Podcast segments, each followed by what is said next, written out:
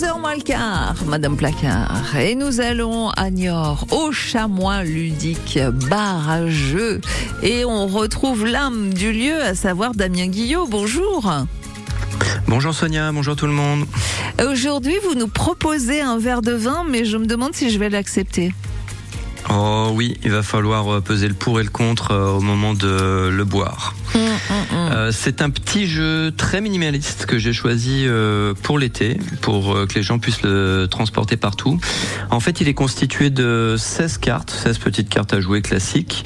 Et il se trouve dans, vous savez, les- l'espèce de, de truc qu'on donne, enfin que votre banquier aime bien donner avec votre carte bancaire, hein, le petit fourreau là en, en caoutchouc qu'on plie en deux là. Ah oui, Euh, qui vrai. permet de ranger la carte bancaire et qui sert à rien du tout, qu'on jette après. Euh, ça, euh, ça va permettre de ranger le jeu dedans et de le trimballer à peu près partout puisque c'est très petit. Alors, on n'a pas dit jeu. non encore, mais c'est non. Invino Morte. Exactement, Invino Morte.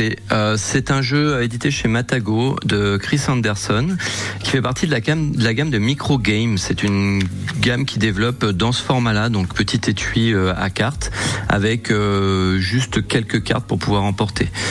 Euh, le but du jeu, ça va être euh, de survivre au repas. Euh, en fait, euh, Ah à bah, tour de rôle, on va servir. oui, à tour de rôle, on va servir des verres de vin. Donc, euh, celui qui va être responsable du service, euh, donc le serveur, va prendre le temps entier de cartes. Et selon le nombre de personnes qu'on est, il va devoir distribuer de toute manière au moins une carte qui comporte une bouteille classique de vin au dos, donc une bouteille euh, sans poison, et au moins une carte euh, avec une, du poison dedans. Il va faire ça, donc ça va de 3 à 9 personnes le jeu, donc euh, c'est intéressant pour les groupes. Nous on le fait jouer beaucoup à, à 9 personnes. Euh, il va donc servir une carte, donc il va choisir involontairement s'il sert du poison ou un verre de vin classique. Et la carte va être cachée et non consultable par euh, les gens qui la reçoivent.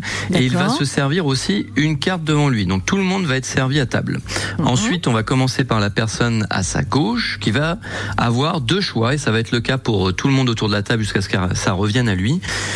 Il va, la personne va choisir si elle décide de boire le verre tout de suite. Donc à ce moment-là, elle va retourner la carte et subir les conséquences. Donc soit sortir de la partie immédiatement si elle a bu le poison, soit continuer à jouer euh, pour le prochain service qui sera la personne à gauche encore vivante du dernier serveur.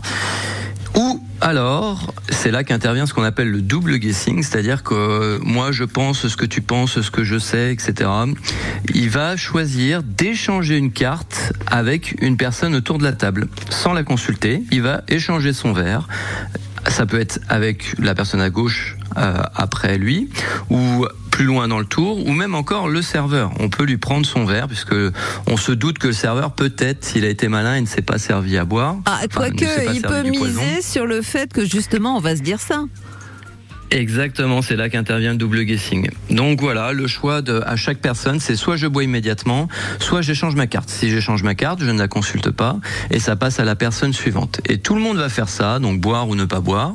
Et à la fin, quand ça revient au serveur, lui, le serveur n'a pas le choix, il doit boire. Il peut pas faire d'échange. À ce moment-là, tout le monde boit en même temps, ceux qui n'ont pas encore bu, et on élimine toutes les personnes. Et après, on continue jusqu'à temps qu'il reste plus que deux personnes qui vont donc faire un face à face et voir si euh, ils peuvent s'en sortir. Ah, ah. Donc en fait, on ne sait qu'à la fin du tour si on a un verre de vin empoisonné ou pas. Oui, si on a choisi d'échanger la carte, on le sait qu'à la fin du tour. Sinon, on le sait à l'instant immédiatement quand on va être interrogé. Est-ce que tu veux boire ton verre de vin tout de suite ou pas? Si la personne décide de le boire, ben, elle le boit immédiatement et consulte la carte et sait si elle est éliminée ou pas. Ok, et donc seule la personne qui a distribué les cartes dans le tour sait où se trouve le verre de vin empoisonné? Oui, et le plus important, euh, c'est lui qui choisit la, répartition des cartes. C'est-à-dire que si on est 8, il doit servir de toute façon au moins un verre de poison. Donc il peut servir qu'un seul verre de poison et 7 bons verres. Ou l'inverse, il peut servir un bon verre et 7 poisons. Donc là, il faut faire attention à ce qu'on fait. Ce jeu s'appelle In Vino Morte. Voilà, bon, c'est assez Oui. clair, hein, il n'y a pas de In Vino Veritas là, mais de Morte.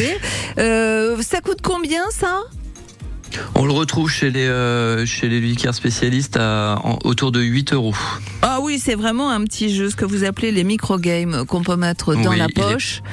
Et, et Il est parfait pour partout. cet été, ouais. Ouais, c'est Ouais. ça, partout en vacances. Merci beaucoup Damien Guillot au Chamois Ludique à Niort. Et là, pendant l'été, c'est ouvert chez vous au barrageux Oui, tout le, du, mar- du mardi au samedi, c'est ouvert. du mardi Juillet et août. au samedi. Bien. Et ben, on vous retrouvera avec plaisir. À bientôt Damien. Au revoir. Bonne journée tout le monde, au revoir.